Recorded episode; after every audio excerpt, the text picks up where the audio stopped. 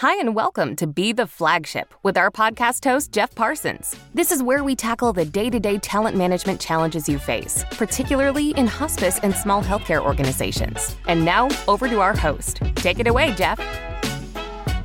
Hello, and welcome.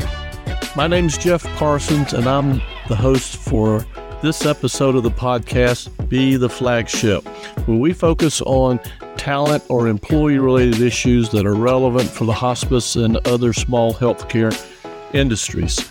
Uh, the topics for today is the Fishbowl, Part 2. This is an extension of last week's episode uh, where we're going to be talking about the fishbowl again, using it as an analogy of corporate culture or your, your work culture. And talked we last week we talked about some of the issues, some of the components of the fishbowl, some of the things that make up a healthy fishbowl or dirty up a fishbowl, right? This week we're going to talk more specifically about the individual puzzle pieces and how we can do a better job cleaning the fishbowl and then keeping it clean. So let's review last week's episode uh, we'll briefly review. So, we talked about the analogy of the fishbowl to workplace culture. We described a clean fishbowl. So, we're using this, uh, you know, envision this clean fishbowl where all the fish are swimming around, all the fish are happy. When you hire new fish and bring them into the fishbowl, they're helping you keep it clean and everyone is happy and get along well and good strong schools of fish and, and that sort of thing. And and then if you want to visualize a dirty fish bowl, uh, again, no one wants to swim around and see nothing but dirt. So what happens eventually? They leave. They'll leap out of that fish bowl into a clean fish bowl. And so, uh, you know, that's a dirty fish bowl. That's what we want to avoid at all costs. But sometimes it happens, and then we have to step back, analyze, determine why it's dirty, and then uh, put steps in action to clean it up. Uh, so, maintaining a clean fish bowl is like a box of puzzle pieces. They're in no particular order, and each piece is important to the overall puzzle picture. So, you can start just about anywhere in that box, pick out a puzzle piece, and begin to build the puzzle picture around that piece. If you're missing pieces, you're not going to have a complete puzzle, right? And and so let's talk about some of these individual pieces.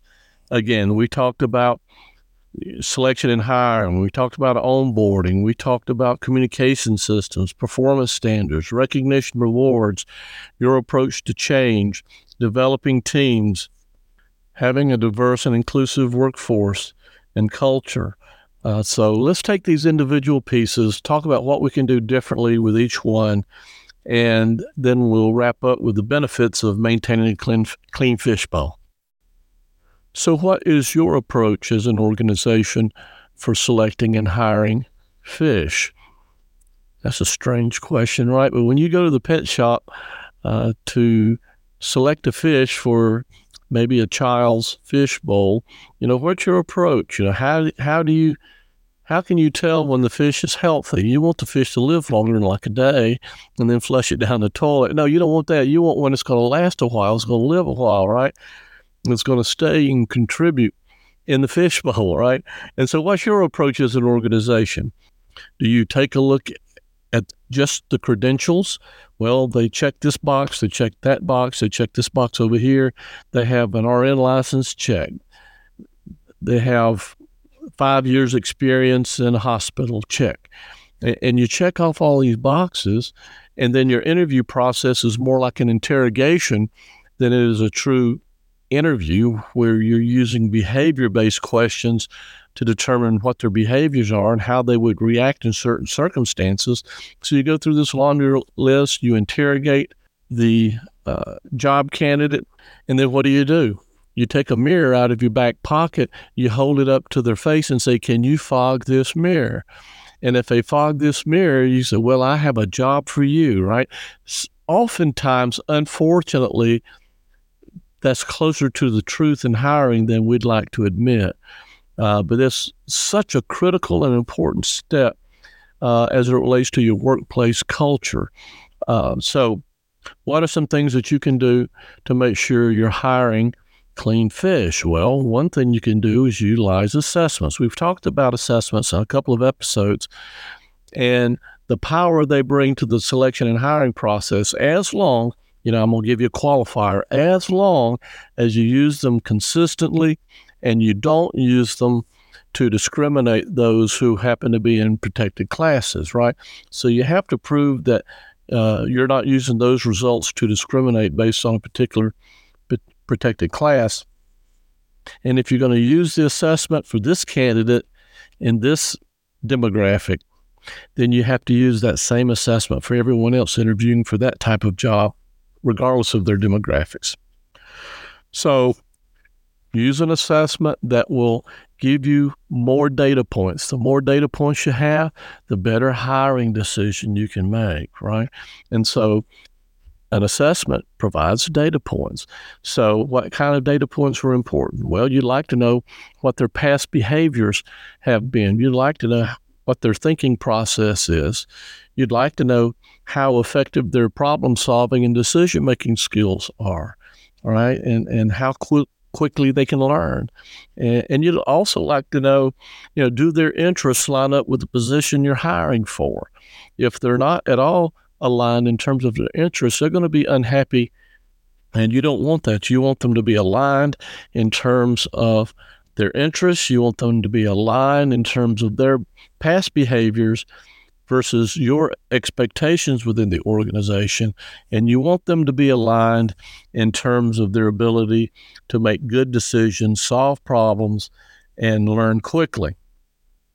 Because in the end, you want to hire fish who will commit to your organizational goals who will align with your organizational core values. They will perform to your organizational performance standards and they will stay and grow with your organization. That's the type of fish that you want to hire. You want one you want to hire a fish you want to hire fish who will come in and keep a clean fish bowl. You don't want to hire a fish who's going to come in and dirty the fish bowl sometimes, and the reason you want to use assessments and they're so powerful is sometimes a fish can look squeaky clean. They can look really cl- clean. In other words, they can answer those interview questions. They're great at interviewing, right? And they have the credentials, you know, in their resume. They put together a very nice looking resume. And so on the surface, on the so so on the surface, they look clean. What you don't realize is in their little fish pockets, they have these little bags of dirt. And once you hire that fish, bring them to the fish bowl, what do they do? They begin to slowly empty those bags of dirt. They create toxicity in your working environment. And that's not what you want. In fact, I call that particular kind of fish, there's a there's a specific name for that fish. I call them the dirtbag fish. you don't want to hire a dirtbag fish. You want someone that's going to help you grow your organization. You're not going to hire someone who's going to get in the way, all right, who's going to create strife within your organization, who's going to create division and toxicity within your environment. So you want to be able to detect whether that fish has dirt bags in their pockets or not, right? So you want to do your due diligence in selection and hiring because it's just so important uh, to workplace culture. And so, what do you do once you've hired that that clean fish? You want to do a really good job of onboarding that fish. You don't want to hire them and then say, okay, you're hired. Now go work with your manager. They'll they'll, they'll put you to work, right? Onboarding is an opportunity to connect with that employee, and you want to take advantage of those opportunities to connect because the more connection that new hire feels with your organization, the greater the odds that they will engage in with your organization, they'll align with your purpose, and and they will stay. And so you can reduce your turnover by taking advantage of opportunities to connect. And so onboarding is provides those opportunities. So what do you do? You make sure you bring their direct manager in to the onboarding process. Make sure they have an opportunity to connect with that employee. Make sure you have some social connection during the onboarding process that it's not all not just check the box compliance stuff. You do that in orientation, and I know you have to do that, but there needs to be more than just checking the box. So, in, connect with that employee. If you have any philanthropic uh, initiatives in the community, make make the new hire aware of those things. Find some way somehow to get them connected to those things that are not a part of their daily work. You want them to feel proud of where they work, right? You don't want to feel want them to feel that it's just a job. You want them to feel proud of where they work. And so having a good, strong, robust onboarding process is important. But beware, if you think that taking that new hire and sending them to their manager and that's your onboarding process, you're going to be sorely disappointed because what happens? Oftentimes that manager is overworked. They have a busy schedule. They don't have time in their minds to spend with that new hire. So what do they do? They throw the new hire to the wolves. There you go. You know, let me know if you have any problems, right? And that's not what you want. You want that connection between that manager and the new hire. And which brings us to the next puzzle piece, the managers, right? So most employees quit their boss before they quit the company. And it's because they're not connected with that boss. And the reason they're not connected with that boss is because they don't feel like they're being treat, treated fairly. They don't feel like they're being treated consistently. They don't feel that their boss can regulate their emotions. You know, they have a low emotional intelligence level. And, or, you know, the, the manager talks about employees to other employees. You know, all those things can create division uh, or a lack of connection between the employee and the boss. So you want good, strong bosses. And so what you need to do is take the boss, take the manager, and turn them into leaders. Make sure you invest in leader development, right? Make sure you invest in coaching those leaders who are struggling or in the ditch. Make sure you spend time with those leaders. Make sure you have mentoring and coaching processes in place. Make sure your leaders are trained to coach others. Coaching is such an important leadership skill. So make sure your leaders know how to coach others within their organization. You know, develop your leaders you want your employees or your fish in this case, you know, to, to swim a mountain, to move mountains for that for that leader. They'll only do that if they feel that that leader has credibility. They'll only do that if they feel that your leaders are worth following, right? So spend the time to develop your leaders. Okay, time for a break.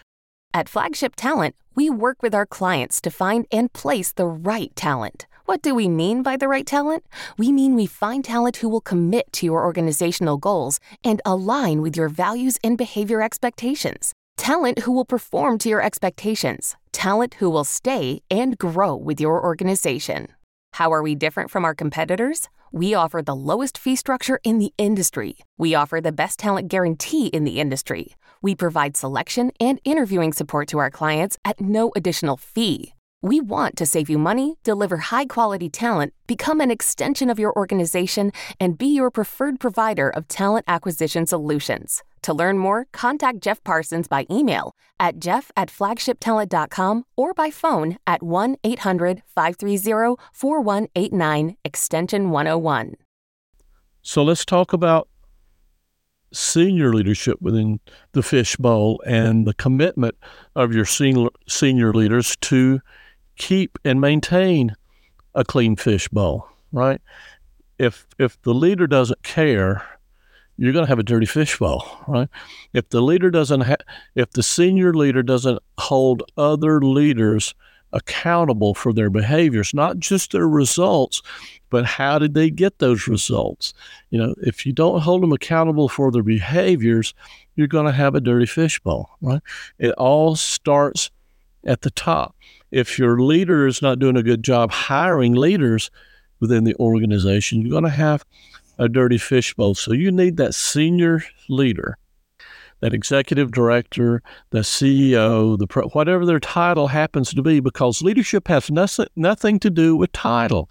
It's all about your demonstrated behavior and what type of behavior is your senior executive modeling to other people because uh, because that's contagious other leaders will model that same behavior they will behave in a manner that that provides a reward, right? You get what you reward for, right? And so if you reward results, regardless of their behaviors or regardless how they got those results, those bosses are going to continue the same types of behavior. It, it's even more dangerous than that. They will assume that those behaviors are so good, they're getting they're being rewarded for that, right? And so you know the terrible thing is oftentimes they get promoted because of their bottom line results, but they've left a, a mess behind them, right? Because of their destructive behavior, their, their toxic behavior within the environment. But it all starts at the top. Does a senior leader hold the organizational leaders, managers accountable and responsible for their behaviors and accountable for keeping a clean fishbowl, right? What about communication systems? So, do you practice a lot of one way communication where you don't give the fish an opportunity to, about, to provide feedback or to provide input? Is it always one way? You know, HR sends out an email to everybody or sends out a letter, the CEO sends out a quarterly newsletter or letter, and that's the extent of your communication process. You should have an open and transparent communication process. Think of small forums, small project groups where you bring them into the room and you use that as an opportunity to connect with those employees. And, and communication is a strong connector. If they feel you're being honest with them uh, in their, in your communication, they will more strongly connect with you as a leader and with your organization. So having two-way communication, having open communication, having small, you know, lunch and learns, not with an entire organization, because that doesn't give people an opportunity to contribute. You want a smaller group that's manageable where you can expect and, and hold the employees responsible for providing input into your projects, into your system, into your processes, your procedures, that sort of thing. So having open and honest communication, making sure it's two way, making sure you can't over communicate. You can't. You can under communicate, but you cannot over communicate. Use various methods for communication. You know, the small group meetings, the lunch and learns. Uh, you know, you can use email. You know, you can have suggestion systems. You can do a lot of things, but the key thing is if you put those types of systems and processes in place, number one, use them, and number two, respond promptly when you have a request as far as communication. If you don't, people will stop using that system. You have a suggestion system as an example, a little box, right? And people, we encourage you to give us suggestions. So just write it down on a piece of paper and put it in that box, and we'll take care of it. If nothing ever happened, if you never communicate with the employee that you've number one, even received it, and if you have received it, what action is being taken, if any, they'll just stop dropping the suggestions in the box because, and it, it gets even worse than that. They'll say, why bother? All right. And that lack of credibility that you've earned through that lack of communication will carry over into other areas of the organization. They will begin to lose trust in you as a leader and in your organization. So make sure you have good open communication and that you respond promptly to employee input concerns, that sort of thing. What about your performance standards? Do you hold people accountable for reaching those performance standards that you've communicated to them about? If not, you are rewarding bad behavior. Uh, you know, when I do leadership development, uh, when we get into performance and, and things like that, I'll ask the question. So, how many of you, talking to the group of attendees, how many of you have ever rewarded poor performance and punished good performance? And it's a funny question. And when you see the look on their faces, especially, you say, Jeff, have you lost your mind? We would never punish good performance and reward poor performance. So I'd ask for a show of hands. No one would raise their hands. And so then I'd ask him a question. So you have Jeff over here. He's a terrible em- employee. He's always moaning, groaning, complaining. It always takes him twice as long to complete a task as it does anyone else. And then you have Jane over here. She's always very positive. She gets things done. She even takes, she's even proactive and takes initiative to get things done before you even ask her to do those things, right? Doesn't give you any problems. She just goes out and does the work. And you have an urgent task that both Jeff and Jane are qualified to perform. And who are you going to give it to? If you answered, I'm going to give it to Jane because I need to get it done, guess what you've just done? You just punished Jane and you re- rewarded Jeff. Uh, you rewarded Jeff for being a poor employee. So, what you've also done is encouraged Jeff's behavior. Why, why would you expect it to change? Right? His behavior actually delivered a tangible reward for him because you won't come to him as often asking him to do those difficult task because you don't want to put up with Jeff's terrible attitude, right? So remember that when we talk about performance standards, reward good performance and punish poor performance, and don't get those mixed up. Which brings us to rewards and recognition. Do you have a rewards and recognition process in place that rewards good performance?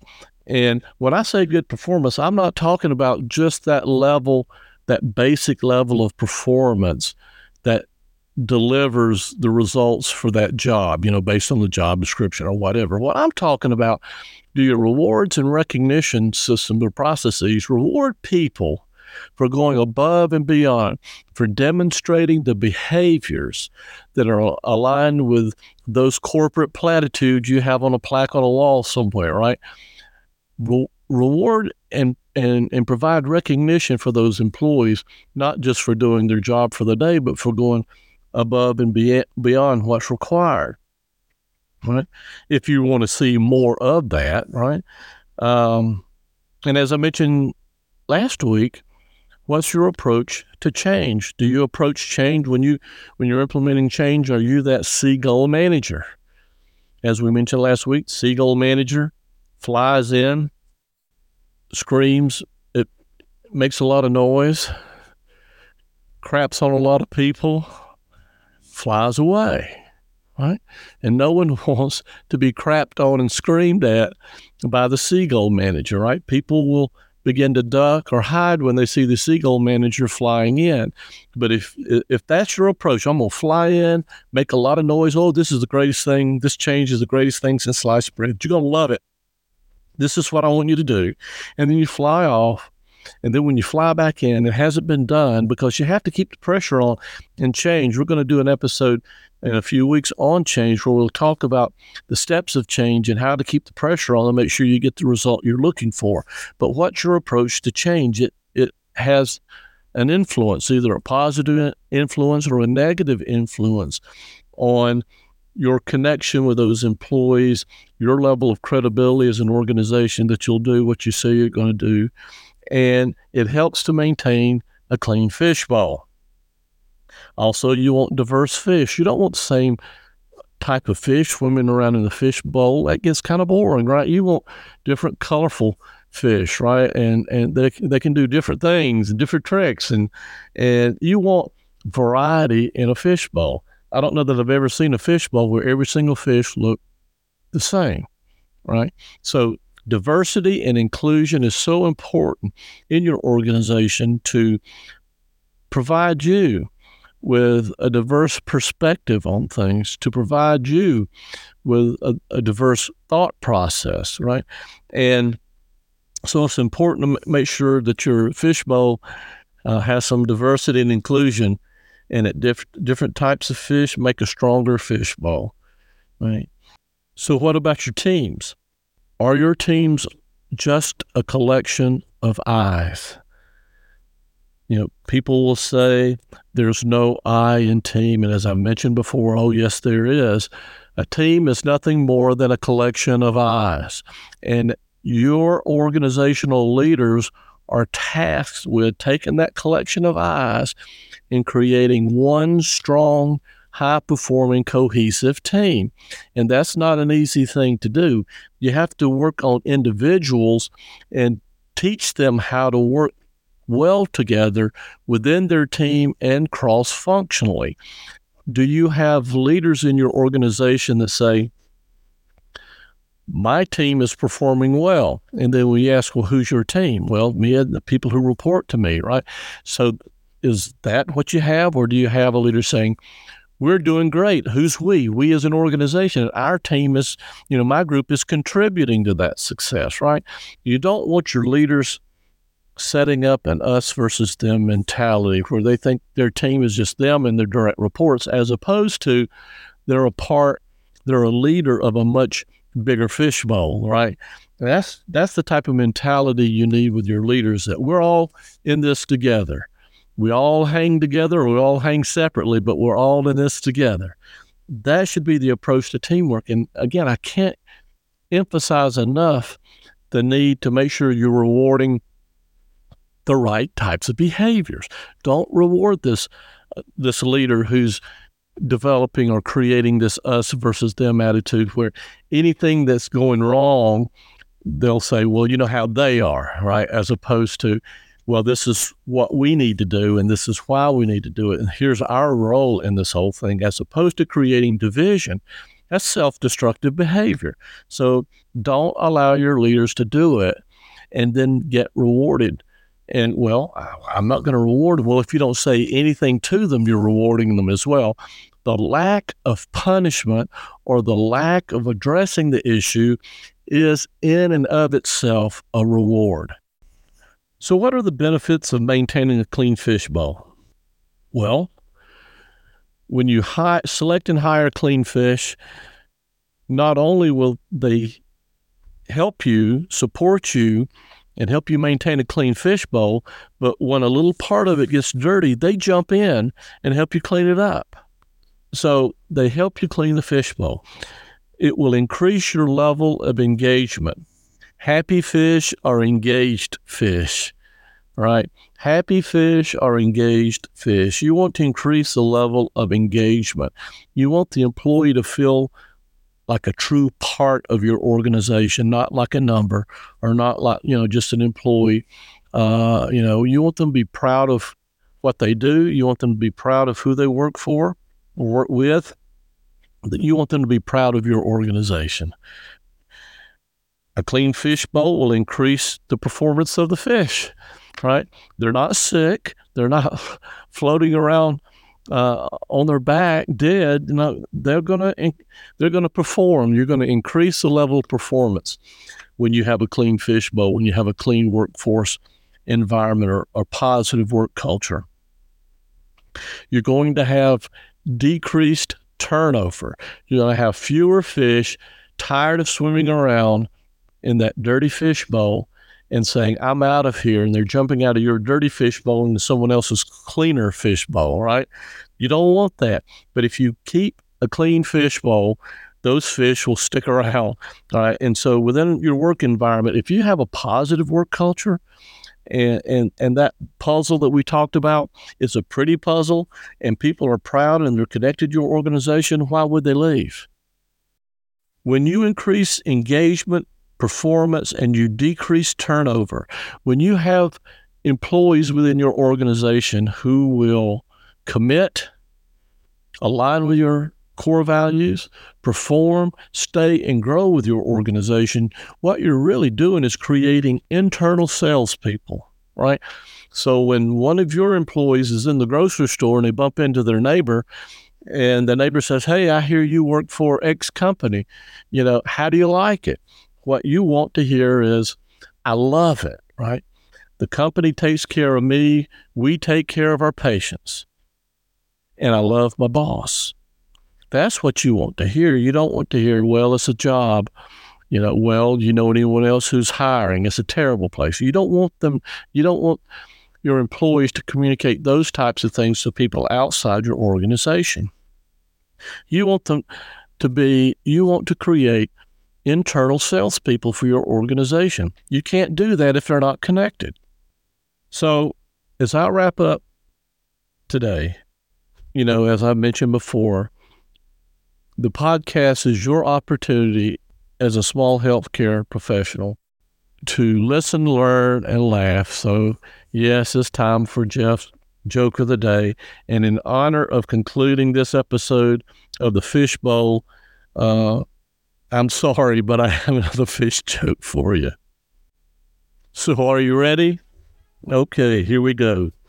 So, what did the fisherman say when he couldn't get the fish off his hook? He said, This fish is being a real pain in the bass. okay, sorry about that, and I'll see you next time. Goodbye. Thank you for listening to this episode of Be the Flagship with Jeff Parsons. We hope you enjoyed it. If you did like it, please subscribe and share with others. Until next time, take the step to become the flagship in your marketplace.